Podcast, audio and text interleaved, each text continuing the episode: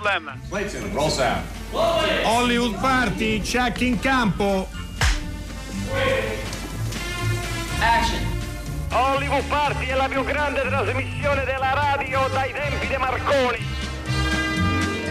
Buonasera, buonasera a tutti e benvenuti in una nuova puntata, una nuova settimana di Hollywood Party. Buona Pasquetta a tutti, io sono Dario Zonta, vi parlo, vi trasmetto eh, da casa mia, come stiamo facendo tutti quanti. Io sono dislocato sulla cartina geografica italiana in Liguria, a Genova e il mio amico e co-conduttore, anche lui è dislocato, ma dove sei carissimo Steve? Della casa. Sono nell'Astigiano, caro Dario Zonta, sono nell'Astigiano e pensavo una cosa in questo momento, che di solito quando preparavamo l- la puntata di Pasquetta pensavamo a tutta la gente che tornava dalle scampagnate che ci sentiva con l'autoradio, bene, questa volta non abbiamo questa preoccupazione direi, no? Non abbiamo questa preoccupazione. Esatto, presumo che come in queste settimane passate molti dei nostri ascoltatori siano eh, in ascolto a casa e quindi comodamente anche perché oggi abbiamo preparato una puntata direi speciale, Steve, ci siamo voluti rivolgere eh, abbiamo voluto ascoltare il pensiero di un grande maestro del cinema, si chiama Godard, eh, ha fatto una specie di masterclass, lezione, conversazione su Instagram, ah, ne parleremo no, temevo, temevo, temevo, che spiegassi chi era Godard, no? Se, no, no questo ha, ha fatto, dico, pensavo, no, i nostri ascoltatori sanno benissimo chi è Godard, ci sono anche due cinema alla radio che lo ricordano, che è ehm, a fino all'ultimo respiro e Le Mépris di Espresso e quindi oggi parleremo a lungo di lui, parleremo anche di Nouvelle Vague, ma prima dobbiamo dare un paio di notizie, no? La prima vorrei che la dessi tu, caro Steve. Allora, eh, la notizia che voglio darvi riguarda la Kitchen Team.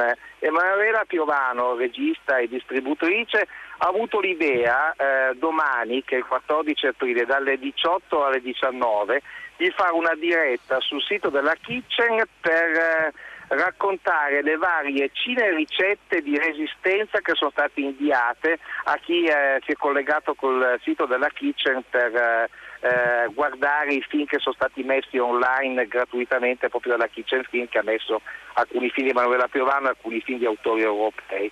Siccome è un cinema di qualità, anche le ricette pare che siano di qualità, ci sarà un ospite a sorpresa che è Giacomo Del Buono, regista televisivo e eh, per l'occasione anche cuoco, ci saranno i consigli di etichetta per eh, un pranzo online fatti da Laura Pranzetti, ci sarà la conduzione di Caterina Taricano che noi conosciamo bene, insomma, quindi si prospetta una trasmissione cinematografica abbastanza allegra. Domani tra le 18 e le 19 sul sito della Kitchen Film oserei dire croccante. croccante. Così ci stava quasi bene. allora, eh, questa notizia che sto per darvi invece per me è una notizia bellissima, un, ha a che fare con il cinema, forse oserei dire anche clamorosa.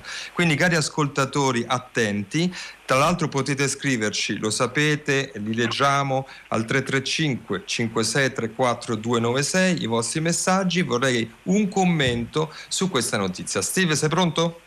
Vado. Allora, fuori orario conquista una sua sezione speciale online su Rai Play. Che cosa vuol ah. dire nei fatti? Vuol dire che eh, c'è una pagina di Fuori Orario eh, nella quale Fuori Orario, la trasmissione fondata, ben conosciamo, eh, da Ghezzi e Giusti, che anima le notti eh, di Rai 3, eh, adesso anima il palinsesto di Rai Play. Quindi le potete vedere non soltanto a tarda notte, ma in qualsiasi momento della giornata. Eh, scaricando, cioè hanno caricato una serie di film e pensa Steve che il primo film è del tutto casuale, il primo titolo titolo scelto è Le Livres d'Image di ah. Jean-Luc Godard. La Palma è... Esatto, eh, il, eh, no, il, film era, e credo che fosse a Cannes, no? Le Livre di Mal, l'ultimo eh, film Cannes di Godard. Era, no, so io che l'ho visto a Locarno, era, era, esatto. hai ragione, era a Cannes in eh, pro, prima proiezione, ma io l'ho visto al Festival di Locarno, sì, mi confondevo, hai ragione. Hai ragione. Per, dirti, eh, si potrà vedere anche la Palma d'Oro del 2010, visto che parliamo di Cannes, che è lo zio Bumi che ricorda le sue vite precedenti, che non è mai stato distribuito in Italia. Certo. E ci sono anche altri film, come ad esempio Gimme Danger, il documentario in cui Jim Jarmusch racconta Iggy Pop, eh, e poi We Can't Go Home Again, l'interessante lavoro sperimentale di Nicholas Ray. Insomma, fuori orario lo conosciamo. Eh, la possibilità di vederlo su Rai Play in qualsiasi momento del giorno e della notte, io reputo sia una notizia clamorosa, Steve. Sei d'accordo? Sono molto, sono molto, contento di questa notizia. Potremmo anche, caro Dario Zonta, eh, proporre noi dei film da vedere sui palinsensi delle tv, perché come ascolterete anche dalla trasmissione di domani, che sarà proprio incentrata su questo, tutte le televisioni, la RAI, ma non solo la RAI, hanno intensificato decisamente la proposta di film, eh, perché in questi giorni che, la, in, che vedono la gente a casa la richiesta di film è sempre più importante e allora io mi permetto di segnalare alle 21.15 sulla 7 un filmetto che è costato due soldi, che ha avuto un'eco limitata, si chiama L'ultimo imperatore, l'ha fatto un certo Bernardo Bertolucci, ha vinto niente meno che nove Oscar, uno dei colossal più colossali della storia del cinema. Ve lo segnalo per tante cose, appunto per i, nove, per i nove Oscar, perché è un film straordinario, perché è una maniera di raccontare la storia stupenda. Ve lo segnalo per due sequenze. Allora, quando c'è un dolly che segue l'imperatore bambino che sale una scala e di là c'è tutta la piazza d'armi eh, schierata con eh, tantissime comparse. Credo sia una delle scene più emozionanti della storia del cinema. Avrebbe potuto eh, girarla John Ford e questo per Bertolucci sicuramente è un grande complimento. L'altra cosa che vi segnalo è che quando c'è la parte con le guardie rosse, la Guardia Rossa, quella più alta, quella più bella anche fisicamente, è niente meno che Chen Kai-ge, il eh, regista di alcuni dei più bei film della, eh, della sua generazione del cinema cinese, che è anche un bellissimo uomo, in questo caso Bertolucci l'ha voluto anche come attore. Quindi l'ultimo imperatore alle 21.15 sulla 7. Tu cosa ti guardi stasera, Dario Zonta? Se tu citi l'ultimo imperatore, io citerò l'ultima carovana, che è un ah. film che è, è, un grande western no? Di, eh. del grande Delmer Davis, ovvero il regista del più famoso Quel treno eh, per Yuma, con un straordinario, non sempre ricordato all'altezza Richard Widmark, che si potrà vedere su Rai Movie stasera alle 21. Eh, Delmer Davis ha sempre amato amato lavorare eh, su la morale e il contesto selvaggio. Questa è la storia di un uomo, eh, di un meticcio chiamato Comanche Todd, perché è cresciuto appunto in, una, in, un gruppo di indiani Comanche, che viene però catturato da uno sceriffo. Loro eh, si, eh, diciamo così, portano, vanno su di una carovana che viene assaltata da degli Apache e lui eh, dovrà fare il suo, diciamo così. Però il processo eh, lo attenderà alla fine eh, del film. È un western western eh, non forse il più bello di Davis, ma sicuramente un west eh, particolare bello, bello. anche per il tema razzista, razziale, insomma, per il, appunto il tema che porta. Girato anche questo, fu girato nella Oak Creek Canyon in Arizona eh, e non, è, non, era l'ultimo, l'unico film ehm, come L'amante indiana e, e questo è il, è il, consiglio del giorno. L'idea che Steve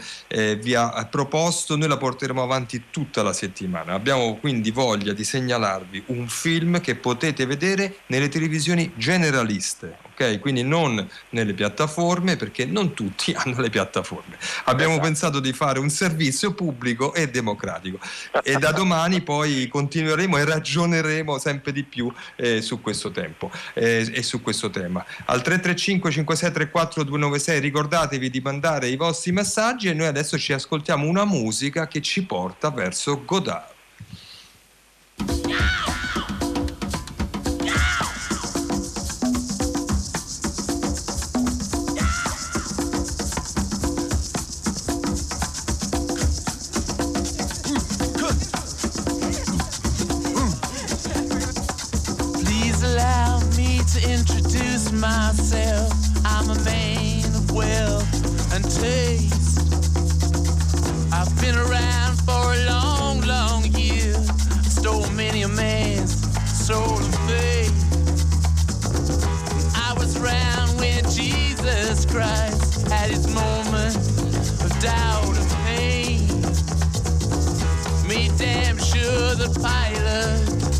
Washed his hands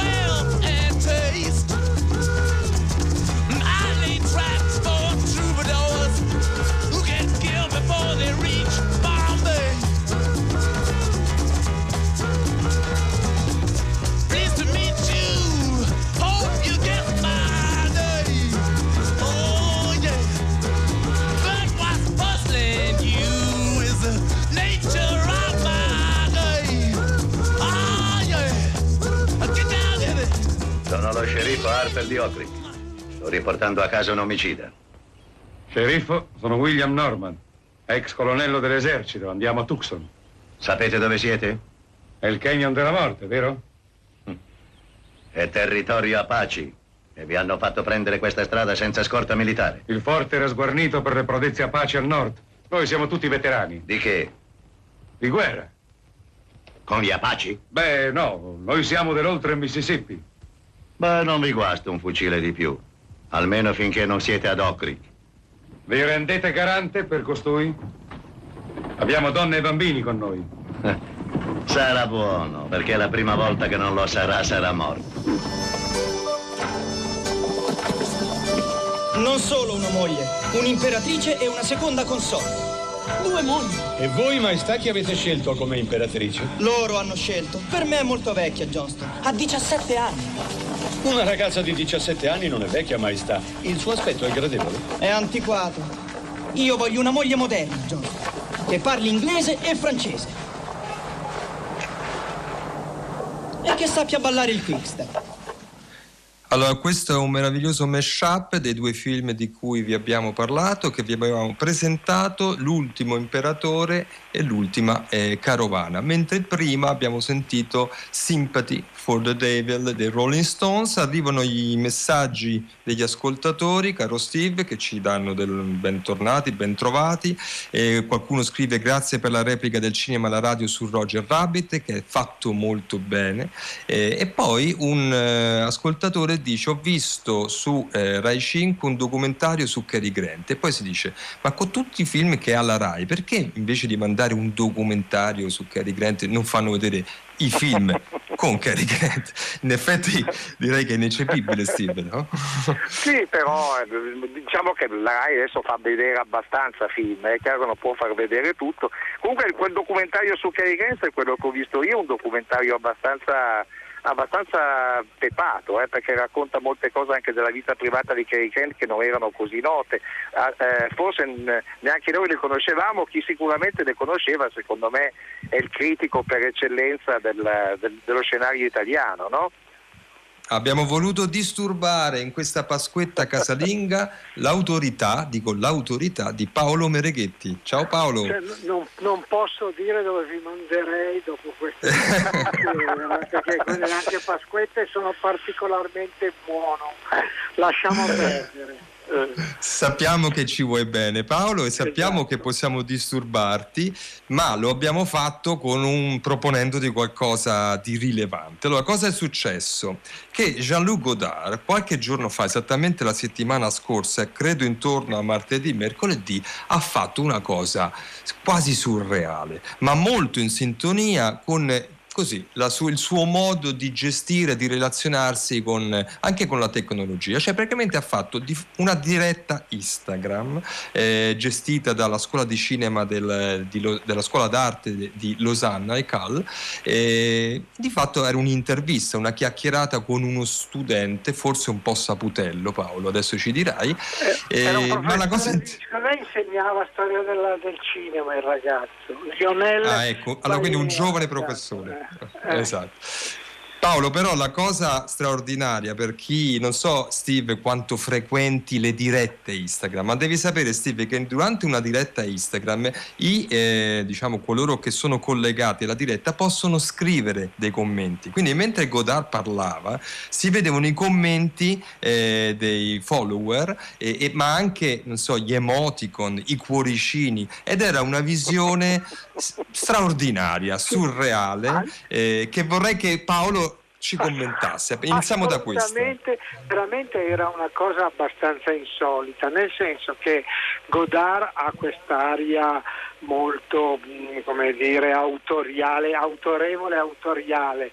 All'inizio si era anche messo a posto un pochettino i capelli perché, come, dire, come faceva Fellini prima delle interviste video, perché voleva nascondere un po', ma ormai è Godard è quasi pelato e alla fine durante il programma aveva questi capelli che andavano dove volera- volevano loro e comunque di fianco apparivano eh, non so Jean eh, dei nomi giapponesi dei commenti ogni tanto giapponesi coreani che non capivo naturalmente e poi altri dove c'erano moltissimi emoticon cuoricini applausi sorrisi ma però ogni tanto anche dei commenti abbastanza insoliti per Godard una per esempio eh, mi ha detto hai, perché Godard aveva una giacca e sotto aveva un golfino verde, una specie di gilet verde hai il più bel golfino verde che ho mai visto.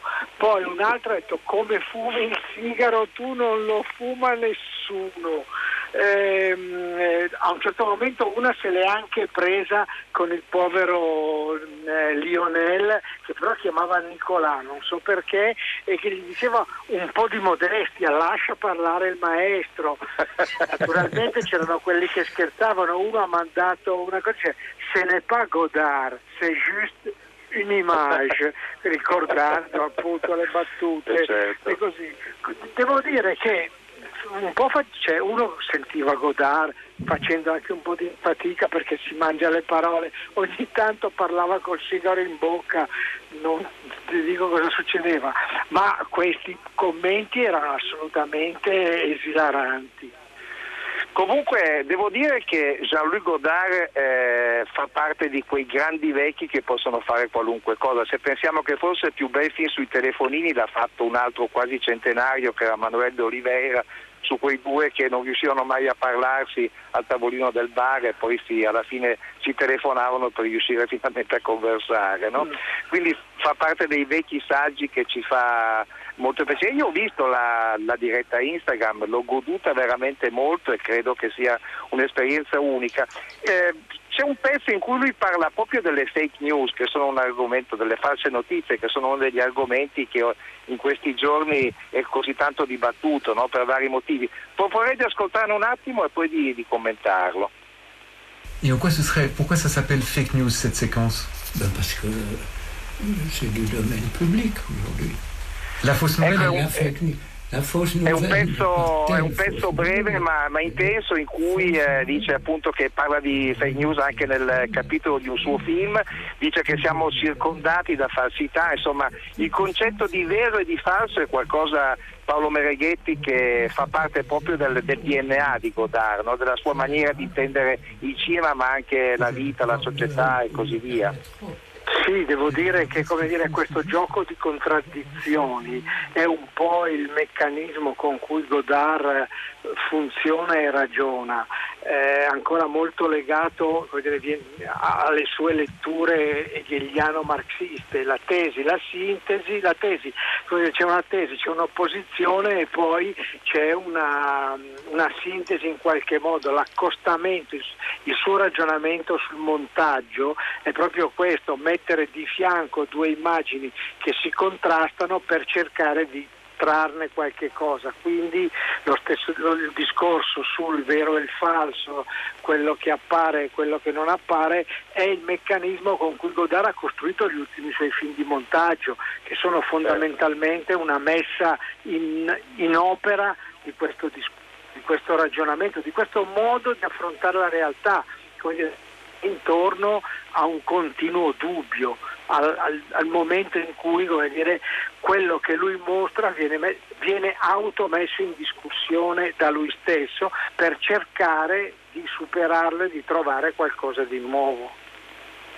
Infatti in un passaggio di, questo, di questa Instagram, di questa diretta Instagram, proprio Godard dice che il riferimento, la sua passione, cioè il, quello che lo muove quando pensa e fa il cinema è la passione, ma ciò che muove la passione è il dubbio. E poi dice però il dubbio è anche la mia gabbia. Quindi è dentro questo, eh, questo, dentro questo contesto eh, che si muove. Io vorrei proporre ai nostri ascoltatori eh, che ci stanno scrivendo numerosi, ehm, di ascoltare appunto un passaggio dall'ultimo film di Jean-Luc Godard, Le Livre d'Image, presentato a Cannes eh, nel, un anno fa, presumo, eh, nel quale e, e anche Locarno, esatto, come Steve ci ricorda, eh, che è è proprio l'ultima prova, l'ultimo desiderio di un discorso infinito sugli archivi, sulla morale, sul linguaggio, sui frammenti. Sentiamo. Voyez-vous, Peggy, dit-elle. Il n'y a pas de mort. Rien n'est aussi commode qu'un texte. Il y a seulement. Et rien n'est aussi commode qu'un mot dans un texte. Qui veut mourir Nous n'avions que du livre à mettre dans du livre. Que serait-ce quand il faut dans un livre, dans du livre, mettre de la réalité? Et au deuxième degré, quand il faut, dans la réalité, mettre de la réalité? Qu'arrive-t-il toujours, mon ami? Le soir tombe, les vacances finissent. Il me faut une journée pour faire l'histoire d'une seconde il me faut une année pour faire l'histoire d'une minute. Il me faut une vie pour faire l'histoire d'une heure. Il me faut une éternité pour faire l'histoire d'un jour.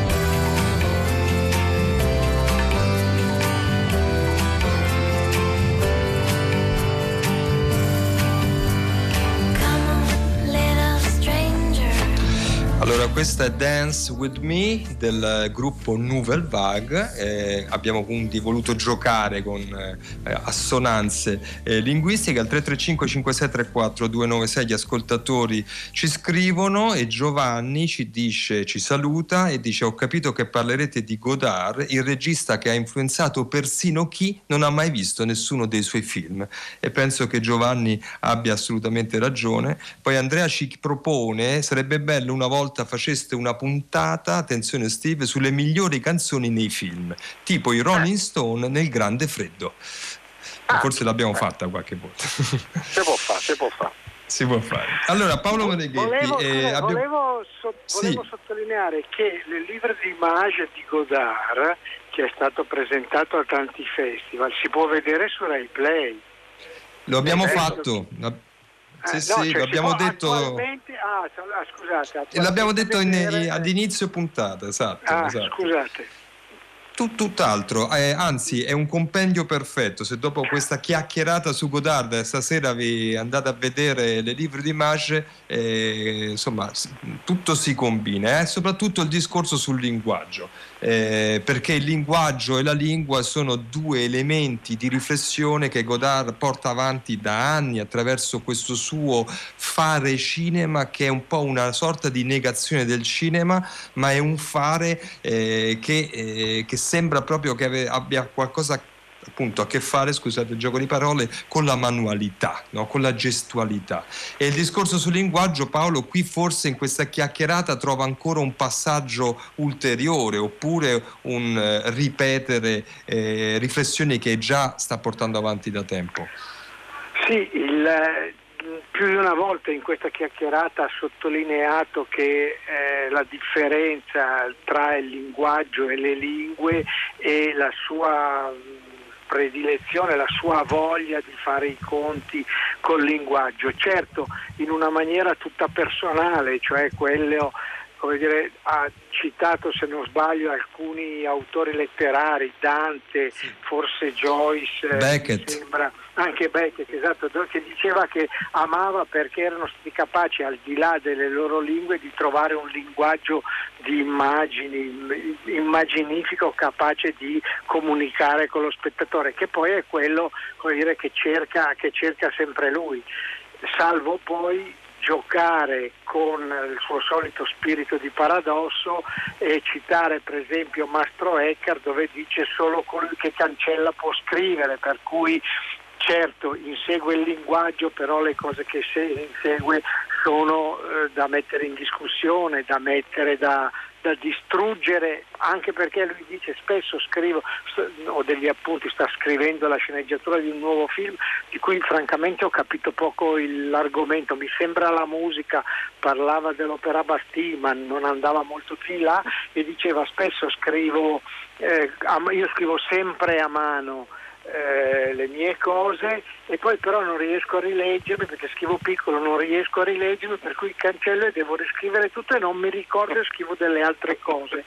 Come dire, proprio per, per il piacere di, di- di mettersi in discussione, di fare questi, questi giochini, questi giochini assoluti suoi che presi così uno per uno possono sembrare un po' eh, un certo un'immagine di marca ma anche un po' una pro- inutile provocazione e che però nel, nel complesso ci aiutano a capire questo- questa esigenza veramente divorante che ha Godard di mettere in discussione il cinema e il, pro- il proprio cinema ma anche in generale il cinema per cercare qualcosa che sappia superarne i limiti e eh, dire, comunicare qualcosa di nuovo e di diverso.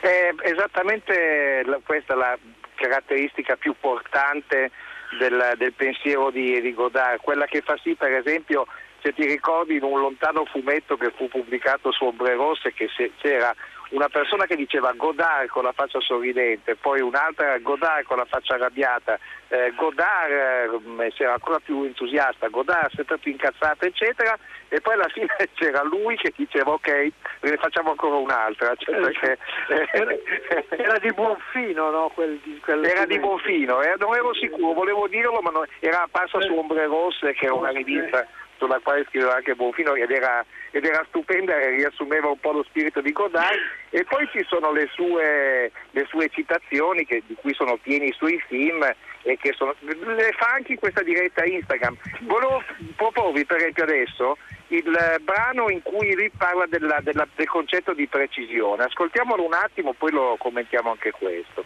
Non, non, disons la, de la passion ou de l'émotion de, ou du doute. Du doute. J'aime bien citer cette phrase de, de Conrad qui est euh, Nous travaillons dans la nuit, nous faisons ce que nous Ecco, eh, gli chiedono se il suo cinema ha a che fare con la precisione, lui dice no, no, non con la precisione, con la passione. Eh, il dubbio è una, è una, cosa che aiuta nel, nel cinema e poi cita, fa una citazione letteraria, Conrad, anche se la frase credo non sia sua ma di Harry James, no, eh, esatto. dice, eh, eh, no, dice noi lavoriamo nella notte, facciamo quello che possiamo e siamo spinti dalla passione, quindi anche le citazioni non corrette, però citazioni ci sono sempre nel, nel suo pensiero. Eh, un, uno ascoltatore è andato in un momento che sia James, la, infatti però è molto eh, eh, Paolo ti sentiamo un po', un po', male, prova a riprendere una posizione vicino a una finestra, sempre stando attento. Così, così. Facciamo così Paolo, sentiamo, sentiamo una clip tratta da... Certo. Così, torniamo un po' indietro nel tempo, a Bout de Souffle e poi riprendiamo a, a dialogare con te. Conosci William Faulkner? No, chi è? Sei stata a letto con lui? Ma no, cosa dici? Allora me ne frego. Su, togliti la camicetta. È un romanziere che mi piace molto. Hai letto Palme selvagge? Ma ti ho detto no, no, manti la camicetta. Senti, l'ultima frase è molto bella. Between grief and nothing, I will take grief. Fra il dolore e il nulla, io scelgo il dolore. E tu, che cosa sceglieresti? Fammi vedere i piedi. Sono molto importanti, sai, i piedi in una donna. Tu cosa sceglieresti? Il dolore è idiota. Io scelgo il nulla. Non è meglio. Ma il dolore è un compromesso. O tutto o niente. È da poco che lo so. Ecco. Perché chiudi gli occhi? Cerco di stringere gli occhi molto forte perché tutto divenga nero, ma non ce la faccio. Non è mai completamente nero. Il tuo sorriso, quando ti guardo di profilo, è ciò che hai di meglio. Ecco, questa è una clip tratta da Bout de Souffle, quindi abbiamo fatto un po' un testacoda dal livro di Mage a Bout de Souffle, dalla fine agli, agli inizi. Eh, Paolo Moreghetti, fra poco noi parleremo di Nouvelle Vague, ma vorrei che tu tendessi un impossibile o possibile filo tra le livre du e a Souffle. Che cosa li lega? Li lega la voglia di mettere in discussione le regole esistenti del cinema, quello che va per la maggiore direi. Abu de Souffle metteva in discussione un tipo di cinema narrativo molto lineare, molto chiaro, dove eh, la, la, la, l'illusione era il meccanismo, il perno intorno a cui girava il rapporto dello spettatore con eh, lo schermo e invece Abu de Souffle mette in discussione proprio queste cose, chiama in causa lo spettatore con i protagonisti che guardano all'interno dell'obiettivo, che parlano direttamente allo spettatore, che rompono quella finzione che, su cui il cinema esiste e che eh, dire, allora eh, ci sembrò, sembrò io l'ho scoperto un po' più tardi che il 60, dove, quando avevo 11 anni, ma comunque le, sembrò a tutti una specie di rivoluzione copernicana per il cinema, per qualcuno anche fin troppo, fin troppo azzardata. Ecco. E, e le livre d'image di fatto è questa cosa, è un tipo di cinema che va contro il modo di raccontare che c'è adesso, mo- che, mette, che, che usa la storia del cinema per rimontare una storia diversa. Allora, caro Paolo Mereghetti, ti ringraziamo anche per Grazie, questo Paolo. Grazie. sforzo nel giorno di Pasquetta. È stato bello parlare con te e soprattutto riflettere su di un grande maestro perché secondo me abbiamo bisogno di sentire la voce e il pensiero eh, dei grandi maestri. Buona fine Pasquetta e noi ti salutiamo con insomma una bella canzoncina. Ascoltatela. Buona Pasquetta a voi. Ciao. Et cette chanson Ça commence à être au point. Oui, c'est vrai, hein, Albert On y va Allons-y. À mon avis, c'est beaucoup trop beau pour eux, mais tant pis, on choisit pas son public.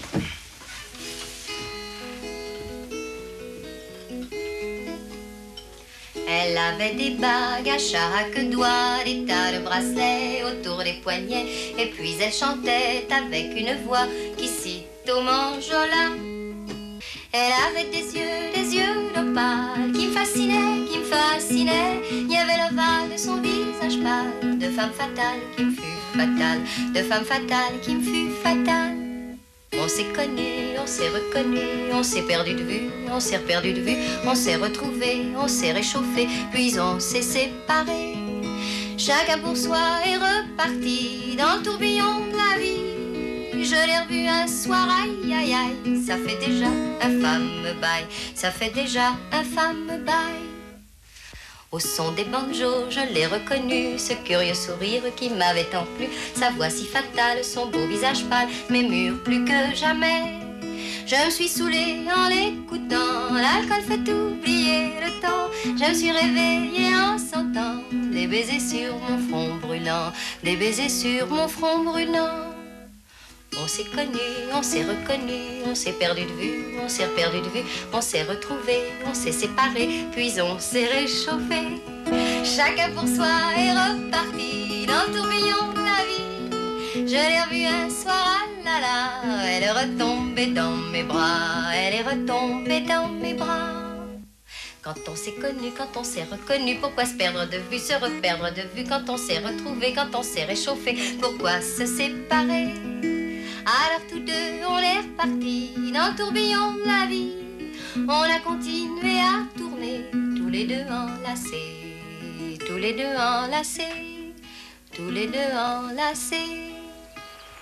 Beh, questa meravigliosa canzoncina da Jules e Jim per portarci verso la Nouvelle Vague. Eh, voglio leggere alcuni messaggi, Steve, che i nostri ascoltatori ci stanno mandando. Eh, ad esempio, uno scrive giustamente che l'inizio di Le Free è una delle scene erotiche più belle del cinema, non solo perché c'è la Bardot, non so se ricordate l'inizio di quel film, una specie di così, un, un viaggio sul corpo eh, di Brigitte Bardot.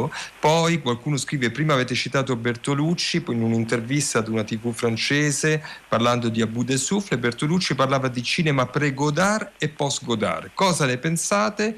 Ci pensiamo e te lo diremo. E poi l'ultimo messaggio a proposito dei film in televisione, che tra l'altro è un tema che interessa e scalda molto gli animi dei nostri ascoltatori. Un ascoltatore ci scrive: eh, La Rai non ci sta trattando molto bene, come anche altri canali televisivi, con i film in questo periodo. Per esempio, Woody Allen non c'è mai, Moretti mai. Stasera Bertolucci. Evviva, stappiamo una bottiglia. Steve, è così. È così, però eh, io consiglio sempre di studiarsi di bene perché i film in televisione appaiono su, eh, su tanti, su tanti canali, c'è, c'è molta più offerta di quanto sembri a occhio nudo. E poi all'ascoltatore prima che diceva c'è un cinema eh, pre-Godard, un cinema post-Godard, non lo diceva solo Bertolucci questo, lo diceva anche un critico francese che però lo diceva in negativo, si chiamava Jacques Lurcel. Eh, Jacques Lurcel era un Mac Maonien, erano una forma di cinefilia molto estrema che amava il cinema eh, di studio, gli horror, i film d'avventure, Riccardo Freda e i classici americani e diceva che il cinema con Abu Souffle aveva perso la sua innocenza per i motivi che diceva prima Paolo Mereghetti, cioè perché da quel momento il cinema non era più solo uno strumento per divertirsi, ma era uno strumento che era conscio dell'importanza che aveva preso nella società e di conseguenza era uno strumento che, che, eh, rifletteva anche su, su, se stesso. Quindi effettivamente Godard segna una, un turning point abbastanza importante nella storia del cinema, della, della, della, cultura e della filosofia e io vorrei appunto dire che la Nouvelle Vague eh, in questo periodo ci aspettiamo la fase 2 che dovrebbe essere la fase insomma, della rinascita, del, eh, della risurrezione, del, del, ritornare alle vecchie abitudini. La Nouvelle Vague è stata veramente un'epifania, eh, perché la Nouvelle Vague erano un gruppo di ragazzi che non avevano ancora 30 anni, che scrivacchiavano su riviste di cinema che si vendevano, ma insomma non erano certo eh, dei maître à penser, parlo di Godard, di Truffaut, di Chabrol, di Romer, di Rivette, insomma di, di questi qua che a un certo punto si mettono a fare un cinema contro tutto e contro tutti e inventano dal nulla una maniera diversa di fare cinema.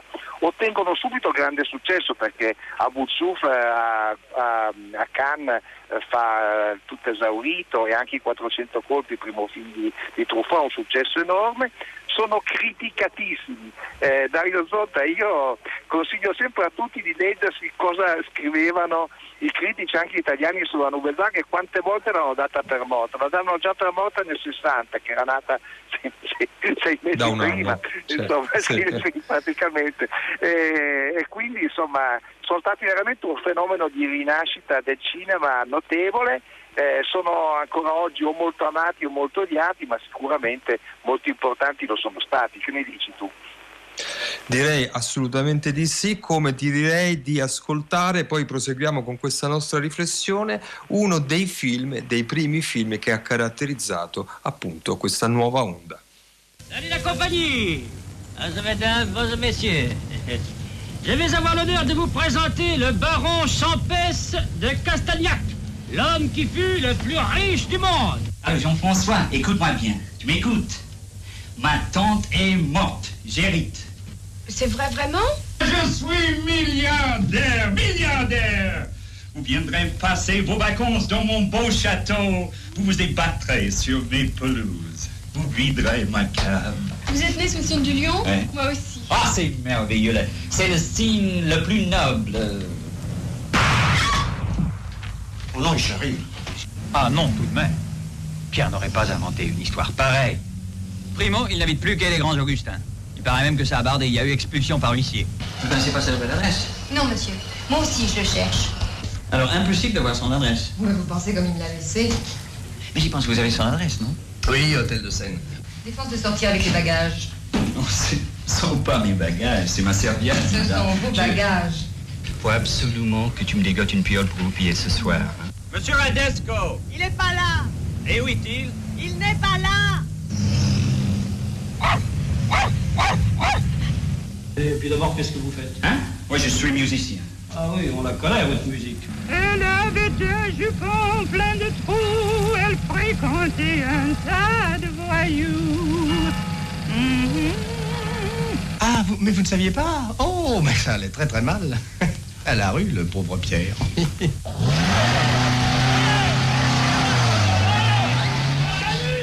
Essendo Leon, questo è il film che eh, vi abbiamo fatto sentire, è, è uno dei titoli eh, che caratterizzano eh, questa nuova onda. Il cinqua- la, la- la Cannes del 1959, Steve, fu quella in cui eh, fecero così ingresso, eh, anzi s- spalancarono la porta e c'era anche un meraviglioso tra l'altro fuori concorso perché i 400 colpi era in concorso eh, Hiroshima Mon Amour. Hiroshima Mon Amour che tra l'altro ebbe in sala un eh, importante successo di pubblico, un film straordinario, clamoroso, eh, che, perché tra l'altro gli autori della Nouvelle Vague vengono so- solitamente eh, diciamo così, eh, raccolti sotto questo programma, sotto questa etichetta, ma erano diversissimi tra di loro, perché non so, possiamo immaginare più film più diversi tra Hiroshima, Mon Amour e i 400 colpi, però c'era un intento, uno spirito, spirito. spirito Esatto, c'era uno certo. spirito di novità. Noi abbiamo voluto presentarli e, e lo faremo questa settimana. Noi vogliamo raccontarvi le rinascite nella storia del cinema, perché le rinascite non è soltanto ovviamente eh, politica, ma anche una rinascita formale e stilistica. Eh, e sappiamo quanto la Nouvelle Vague abbia rotto gli schemi, per esempio quanto la cinepresa sia entrata in gioco, sia entrata, è presente, il montaggio sia, si sia scardinato, insomma è una novità che è al, al, al tempo stesso eh, al, con, con, cioè, al, passo con i tempi. Diceva il poeta, bisogna essere assolutamente contemporanei. E quindi Steve, il cinema che ci sarà eh, da domani deve essere all'altezza del tempo presente. E chissà se queste nostre riflessioni indurrà i, reg- i registi a pensarci. e cominciamo a essere noi all'altezza e eh, cercare di fare ogni giorno. È molto bello quello che hai detto, che la Nouvelle Vague era un movimento molto diverso eh, al suo interno ma con uno spirito comune. Eh, credo nei prossimi giorni parleremo di un altro movimento che ha avuto esattamente la stessa caratteristica, il neorealismo. Il neorealista è stato Totò ed è stato Visconti, le persone più differenti e diverse che c'erano eh, su questa terra, però entrambe sono state toccate da quello spirito, da, quel, da quell'idem sentire che era caratteristico. Ma di questo ne parleremo nei prossimi giorni, dai. Ah, I nostri ascoltatori si sono scatenati, ci segnalano le 22.15, ma l'avevamo visto, però è giusto dirlo, la lunga estate del 43 su Grande, Rai 5. Su Rai 5, sì, sì, sì, sì, Assolutamente, eh. ci chiedono di fare una... radio. C'è anche il cinema alla radio Giusto. di quel film, eh? Ci chiedono di fare una puntata su Romer, in qualche modo ne abbiamo parlato eh, qualche settimana fa, ma noi dobbiamo, vogliamo ringraziare chi ci ha permesso di andare in onda, tutti quelli a Roma che tra i tecnici e non solo ci hanno eh, aiutato, Francesca Levi, Maddalena Agnisci, le nostre curatrici, Massimiliano Bonomo, Riccardo Morese, Erika Favoro erano la nostra redazione. Io voglio ringraziare Danilo Guidarelli che mi ha aiutato a mettere su la- il baracchino qui per parlarvi. Eh, c'era Paolo Mereghetti e Steve della Casa e noi torneremo domani ovviamente. Ma c'era Pimpanti Dario e Zotta, non lo diciamo. Non lo diciamo C'era che Dario c'era. Dario Zotta. Dario Zotta ha E avuto diciamo. un ruolo fondamentale, diciamo. Dai, grande Dario Zotta. Allora, a domani.